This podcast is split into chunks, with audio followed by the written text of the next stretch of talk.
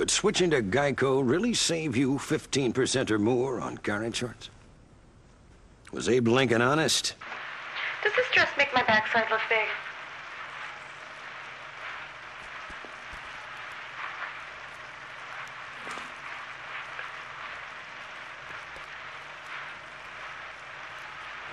Perhaps it will. Geico. fifteen minutes could save you fifteen percent or more on car insurance. Maybe you remember that commercial from a few years ago. Uh, the lesson this morning, obviously, is brought to you by Geico. fifteen minutes with us could save your life. Uh, so let's, uh, let's get, uh, you can turn to Matthew chapter five. One of Abraham Lincoln's nickname was what? Honest Abe. Sometimes it's a problem to be Honest Abe, isn't it? Um, you can open your Bibles, as I said, to five thirty-three through thirty-seven. We're going to look at that uh, scripture just right now, uh, and that's what we're going to be talking about this morning. Again, you have heard that it was said to those of old, "You shall not swear falsely, but shall perform to the Lord what you have sworn. But I say to you, do not take an oath at all, either by heaven, for it is the throne of God, for, uh, or by Jerusalem, or by, excuse me, or by the earth, for it is his footstool, or by Jerusalem, for it is the city of the great King.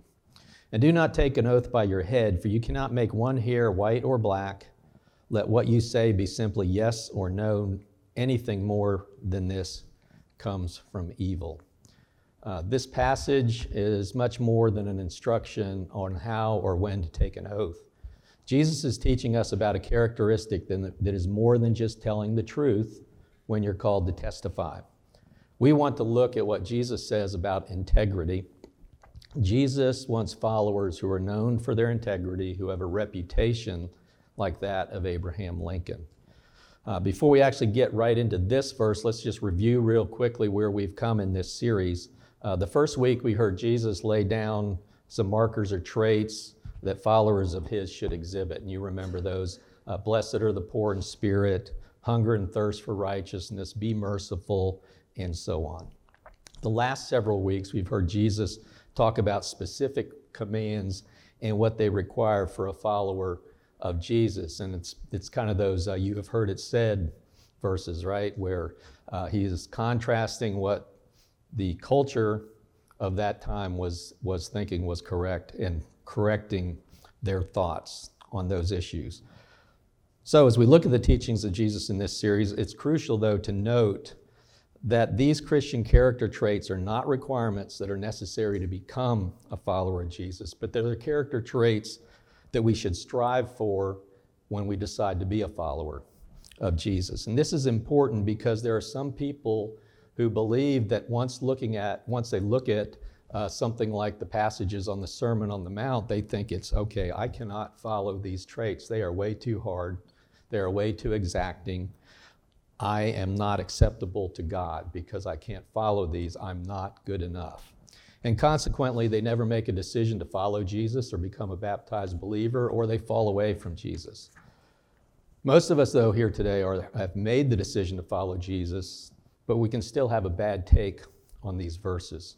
Uh, Randy Harris, a professor at Abilene Christian, writes about several different ways that Christians may handle the Sermon on the Mount because of the difficulty of what uh, the instructions are.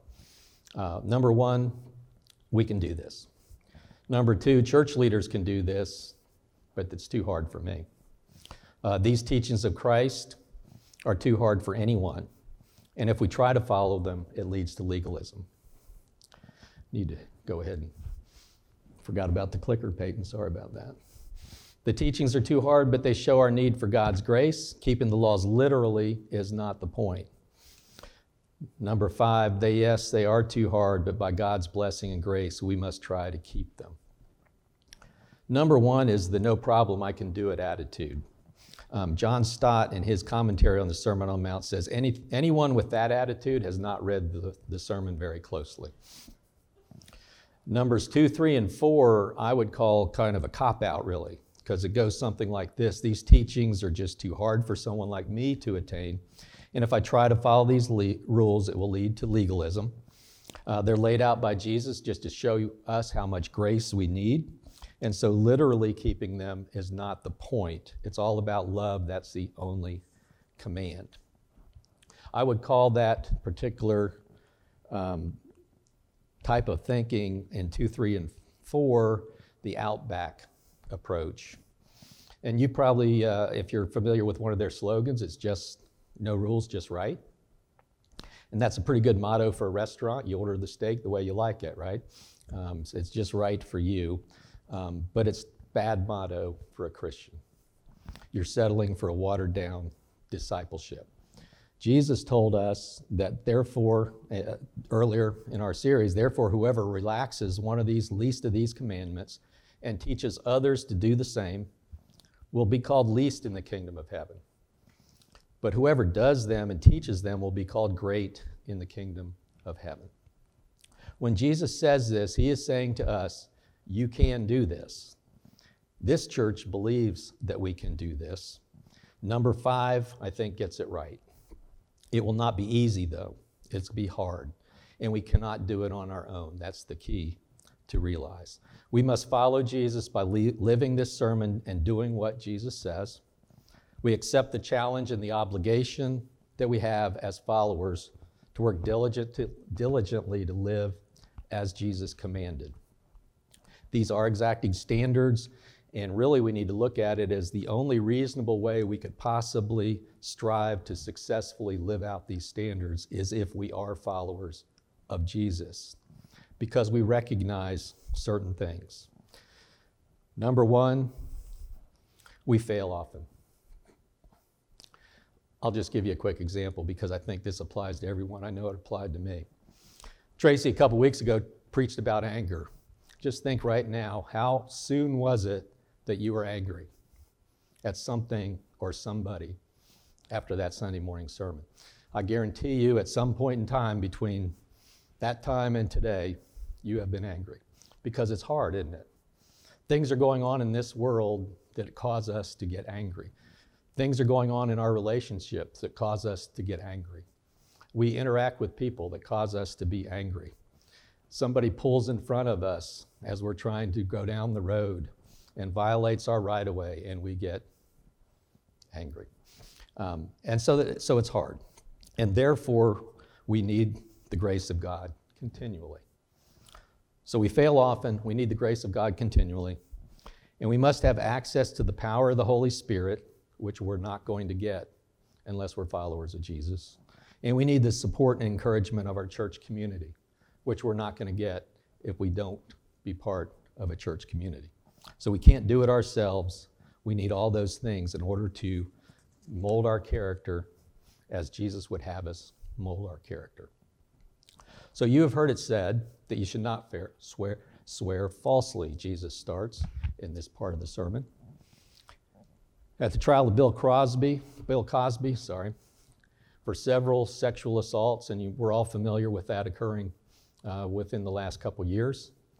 But one of the persons testified, one of the victims tes- testified, that she had been at a party in Hollywood area uh, where there was a lot of drinking and drugging going on, and she was there, and Bill Cosby sexually assaulted her at that party. The defense attorney was ready for cross-examination. The reason he was anxious to get up there was she had written a book. And it was one of those tell-all books about Hollywood. And it talked about all these parties she, she willingly participated in and all her escapades with different famous people. And so you can see the line of questioning, right? How can you complain now when that was something you enjoyed doing and actually wrote about in a book? But even better, she wrote about that party. And guess what? Didn't mention anything about Bill Cosby in the book. No assault, nothing about him other than there was a party and he was there. Now, there are some possibly reasonable explanations why she would not put that in the book, uh, that alleged assault that she testified about. But her answer was not one of them. She said, I wasn't under oath when I wrote the book. That probably didn't go over well with the jury. Luckily for the prosecution, there was a whole lot of other victims that had a little more credibility. The people of God, though, were following the same reasoning. The command was that if you swore to God, you were obligated, but they reasoned the legal requirement was to say to God, and omitting the to God relieved you from the legal obligation. In other words, people were doing what people do. I can tell you anything I want, I can make the story as juicy as I want, and it's okay because I wasn't under any legal obligation to tell the truth. If there's a law, rule, or command, we often want to restrict the reach of that rule to some technicality or what we call the letter of the law.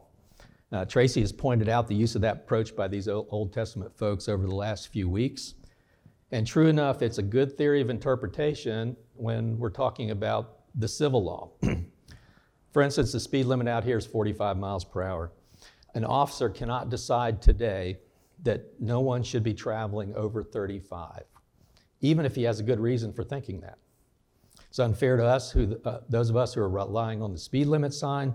The letter of the law can be a good thing to protect us in that kind of situation. However, Jesus is telling us the letter of the law theory is a bad theory in the kingdom of God.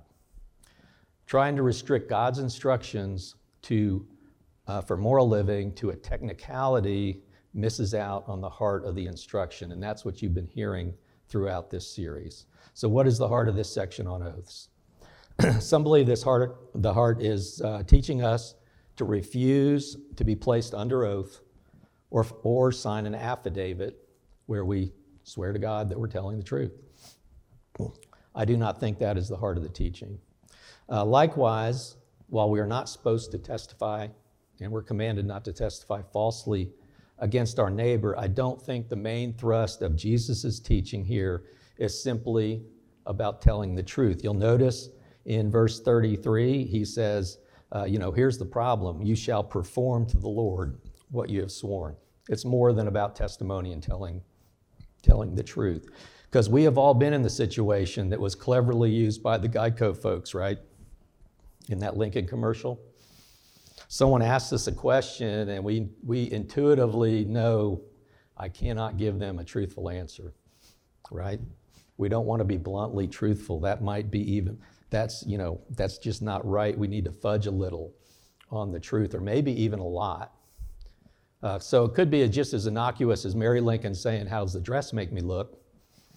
Or it could be as serious as the Gestapo asking you if there, you have some Jews hiding in your office.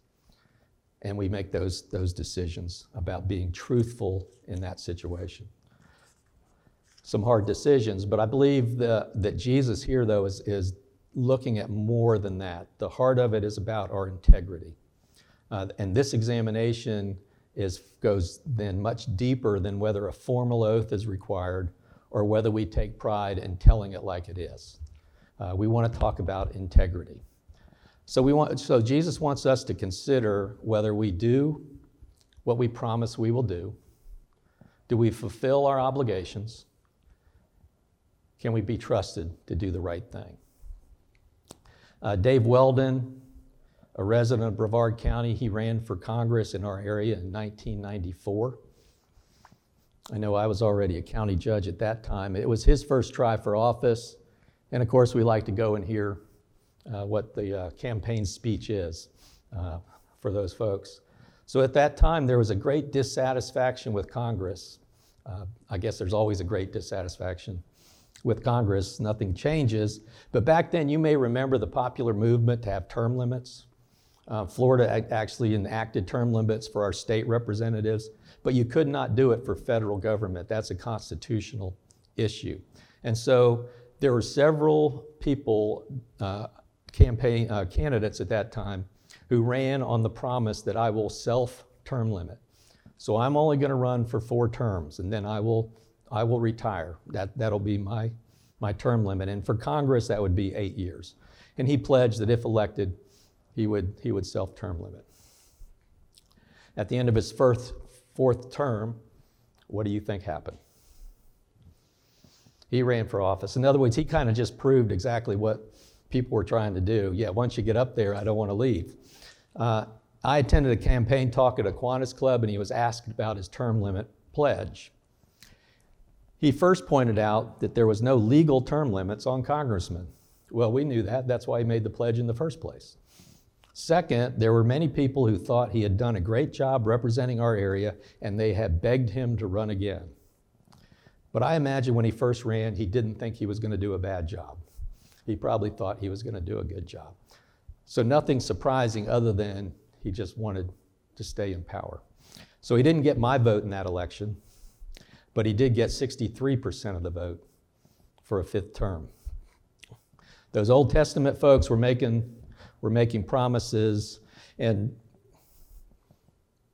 term limit and amnesia was the was the word at that point. Uh, those Old Testament folks were making promises by taking an oath on the temple or on Jerusalem to do a certain thing, just like Mister Weldon's promise to do a certain thing. I imagine that most of the time they intended to follow through on their obligation. Give them the benefit of the doubt. They intended to follow through. Just like Mister Weldon, I would give him the benefit of the doubt. He intended to quit after four terms. Interestingly enough, he did quit after seven terms with the statement that he didn't want to be a career politician. I also imagine, though, that if the obligation became a little too much of a sacrifice for them, or they just changed their mind, they knew they had their legal excuse to break the promise. Just like Mister Weldon knew it was perfectly legal to run for a fifth term. They had a gotcha they had not said to God. Jesus says it's wrong to fail to honor one's promises. That's what we learn. In his kingdom, when we promise to do something or become obligated to do something, when we say yes or no, there is no out. We are not to call upon some loophole. We do not avoid our obligation because it has become too much of a sacrifice. Jesus wants to cons- us to consider our covenants, our promises, our obligations that we make in our daily living, and consider whether we tend to look for easy outs. Or do we make our best effort to fulfill those promises and obligations if it is at all humanly possible, no matter what the cost? The bottom line, Jesus is not saying that it is wrong to take an oath to God. It is wrong to think that we only have to do what we promise to do if we take an oath to God. Jesus wants to be, us to be people of the heart and not people of the letter of the law. What is legal or not legal in this world is not what we as people of God should ultimately rely on when determining the right thing to do. Now, we're blessed to live in a country that has the rule of law. That's important when we're talking about those kind of governmental, civil things. And sometimes we get so wrapped up in that kind of th- thing, and then we start thinking about letter of the law. And if it's legal, then it's okay to do it without re- considering what God or Jesus would have us do. Jesus wants to know, wants us to ask the questions of our question of ourselves, do you have integrity? Many years ago, I was holding a court, holding court for a civil case docket, and the dad of one of my high school friends came in. He had had a heart attack. He was out of work for a year. He was a manual laborer, so he obviously wasn't making any money. And he was being sued for uh, labor, uh, for medical bills, and I think owed somewhere around ten thousand dollars. And he came in, and he was, you know, he was sorrowful that he couldn't pay the debt. And the, there was an attorney representing, I think it was probably the hospital or the doctors. And he, you know, he said, I, I want to pay it, I can't pay it. He described, you know, he described that he had had the heart attack, that he couldn't work, um, and but he was just, uh, you know, there was nothing he could do. And the offer to him was, we'll settle for three thousand dollars if you can make monthly payments and pay it off, pay that three thousand dollars off in a year. And so the case was settled, they signed off on that, and they went their way. So about four or five years later, I, I, I uh, ran into him downtown, and uh, he looked pretty good, and I said, how's everything going? And he said, man, I'm blessed to be back at work. My health is great, it's just been a real blessing. And then he told me he was also blessed to have been able to pay off the entire ten thousand dollars debt. I said, didn't you settle for three? He said, yes. But I owed, but I owed ten. Now, we can sit around and start talking about it, and if, because that's the first thing I started thinking, but we should not start thinking like, well,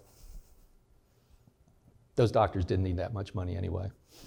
three thousand is, three thousand is plenty, so on and so forth. But his, he's a man of integrity.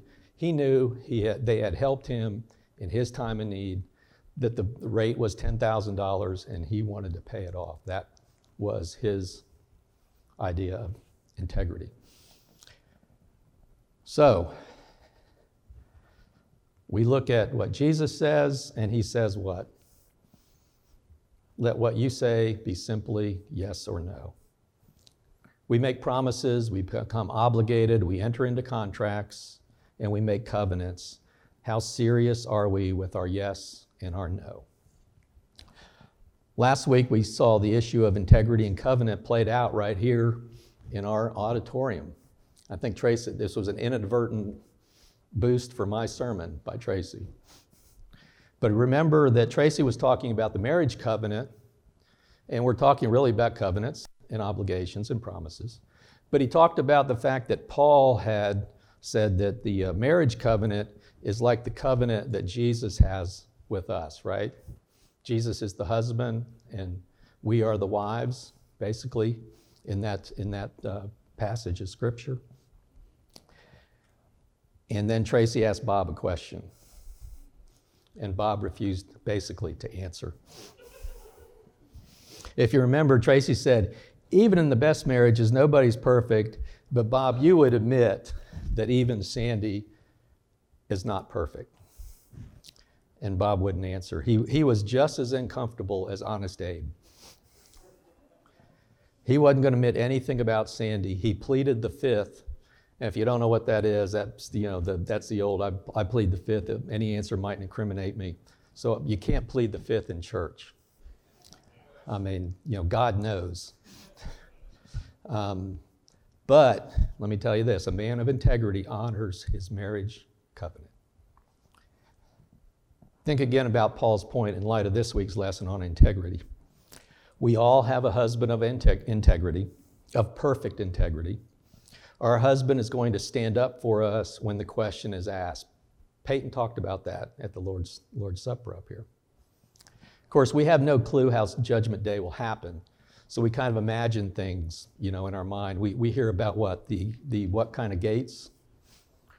Pearly gates, right? And someone's going to be up there and got our, the book open and going to judge us and that kind of thing. So we can imagine that kind of thing, but we do know this. We don't really know what's going to happen, but we do know this is going to happen. Jesus is going to keep his covenant. And despite all the sacrifice, despite all the ways that we have failed as followers of his, he will stand up for us. And when the question is asked, like was asked to Bob, he's going to present us as perfect and holy before our God.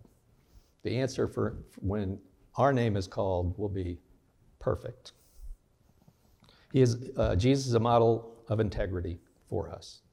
He is also our comfort and hope as we strive to his kind of integrity. So how can we work on our yes or no? I think we need to have regular times of accountability. Uh, you can do it in two ways. You can self-evaluate on a regular basis. You need to be doing that on a regular basis. You need to be evaluating your covenants, your obligations, and your promises, and determining if there's anything, and best way is write it down, anything hindering you in performing and fulfilling your promises. Are there things that are taking your time away, taking time away from your spouse or kids that should not be happening? Are there apps on your phone that get in the way of giving your full attention at work or school or church? We would think it completely crazy if I pulled this phone out and said, hold on just a minute, I got a call. But in fact, we sit in the pew sometimes and we pick up that phone and we've got a text, or we got a Facebook page we got to respond to. We're doing the same thing as if I picked it up and took a break. Do you make excuses or blame others to justify your lack of integrity? The other way is, is, is probably even better. You need to have someone that you can sit down and talk to as your accountability partner and, and help you in your accountability evaluation. It's, it's pretty scary to decide, uh, you know, I'm just gonna go ask the boss, give me the straight scoop on how I'm performing as an employee. We'd kind of like to just avoid that, right? And just do our job. Um, it'd be, it's even kind of scary to sit down with your wife or husband, your spouse, and say, give me the straight scoop. Tell me one thing I'm doing that just really doesn't do it for you, that, that tells me that you're failing in your covenant. Um, but finding someone who is not just interested in making you feel good, but is most interested in helping you to be a better person, a better teacher, a better spouse, a better parent, that's what you need, because iron sharpens iron. I know that I, I was a better prosecutor and a better judge because of my partner, both in the prosecutor's office and on the court, David Morgan. We were, we were pretty brutal. We could be pretty brutal with each other. You know, that closing argument was pretty lousy. Here's where you messed up.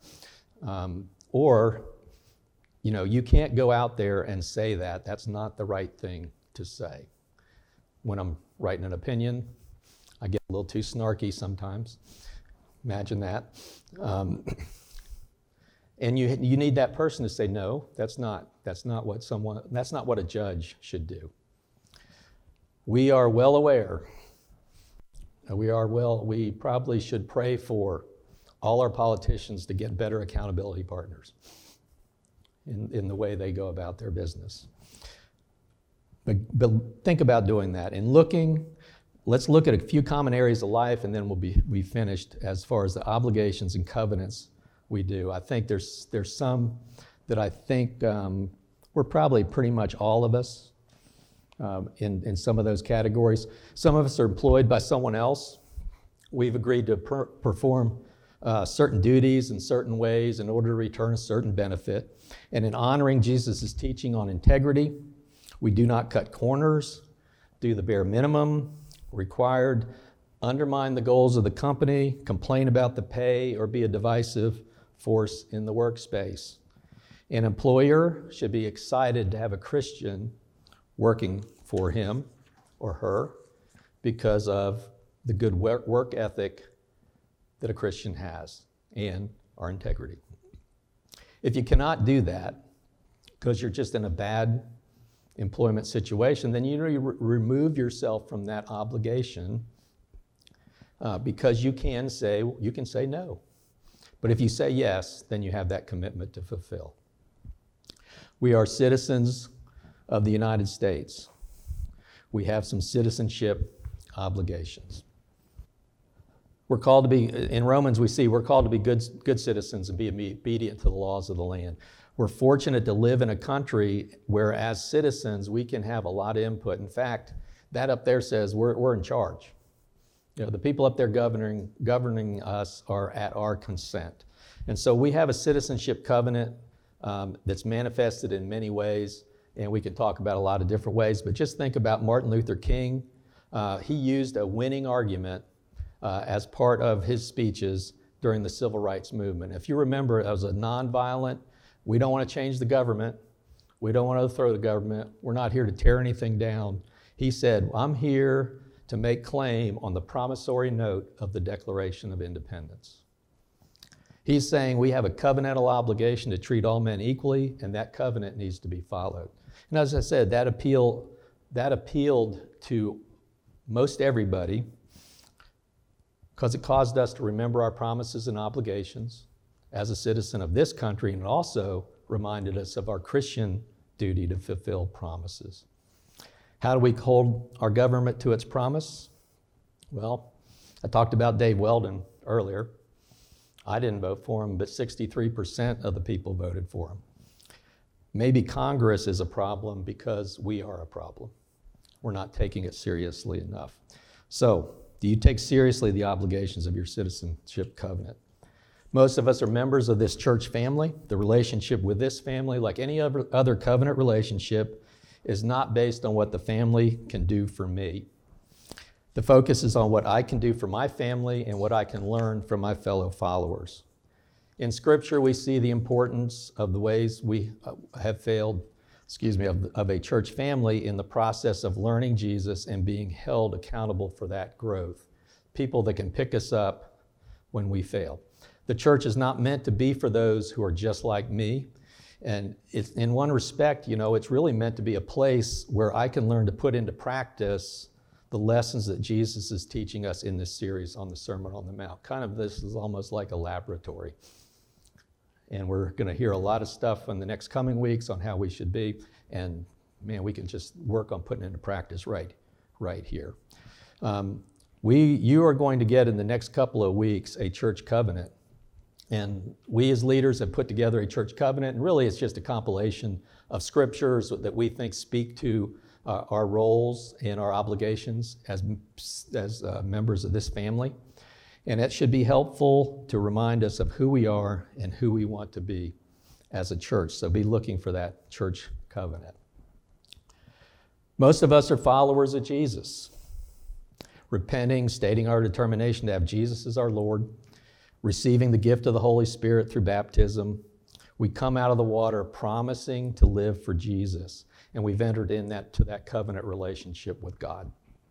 Our promise, however, is not to tell Jesus how we will follow him. We cannot be an outback Christian where there are no rules and my life is ordered by how I would like it. So we study the Word. We recognize the importance of series like this where we are working through basically an instruction manual on living like Jesus. We have said yes to Jesus, and our yes includes a determination to put those instructions in practice. We cannot say, that's just too hard. How is your yes doing?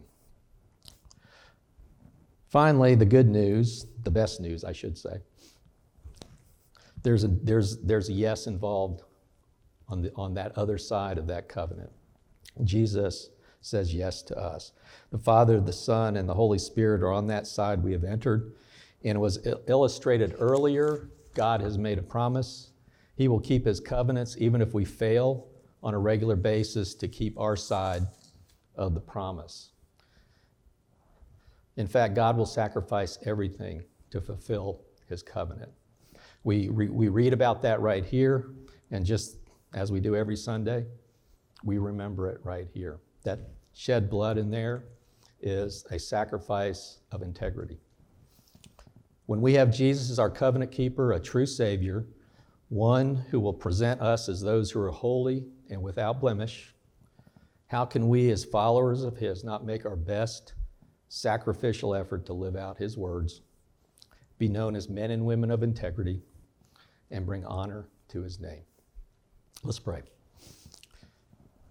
Heavenly Father, we just thank you for being able to look at a portion of your scripture this morning. And Father, we, uh, as we go through this series, we just ask you continue to bless us as we learn the heart of your instructions. Uh, Father, we're so thankful for Jesus. We're so thankful for the covenant that you have with us and the promises that we know about. And Father, we just uh, ask that you continue to help us as we work to be men and women of integrity, that we will look at the promises and obligations that we have, Father, and, and, and evaluate where we are and look for help, Father, from others, from the Holy Spirit, from you, as we continue to on this uh, path of becoming more and more like our Savior, Jesus Christ. And it is his name that we pray. Before we're dismissed, uh, just a couple things. Um, first of all, the prayer wall, don't forget about that. And let me clear up Tracy's um, stuff on what's coming up. This Thursday, we will talk about the Supreme Court nomination because we, we want to just kind of explain some of the things that are going on. You're going to hear things about a religious test, and is a religious test okay? You're going to hear about people of praise. And so we want to talk about, about that nomination process. On Wednesday, October fourteenth, CareNet will be here in the Founders Hall Uh, to give us a presentation about their work. Um, I think there's going to be like a thirty-minute um, thirty-minute kind of uh, uh, video, and then you can move me forward there. Um, and then uh, they'll have some uh, dessert for us to share, and they'll answer questions about it. They'll ask for, um, it's an opportunity if you want to, to give to that ministry, but you're under no obligation to give. We want you to come listen to the program, because at the conclusion of the programs, we want to have a prayer as a church group about this process uh, and just generally about what's going on in our country as far as the election is concerned, the Supreme Court nomination, and you know the added um, added issue of the president having having the virus. So a lot of stuff going on, and we want you to be there to be with us uh, to pray as far as that's concerned. Uh, with that, you are dismissed.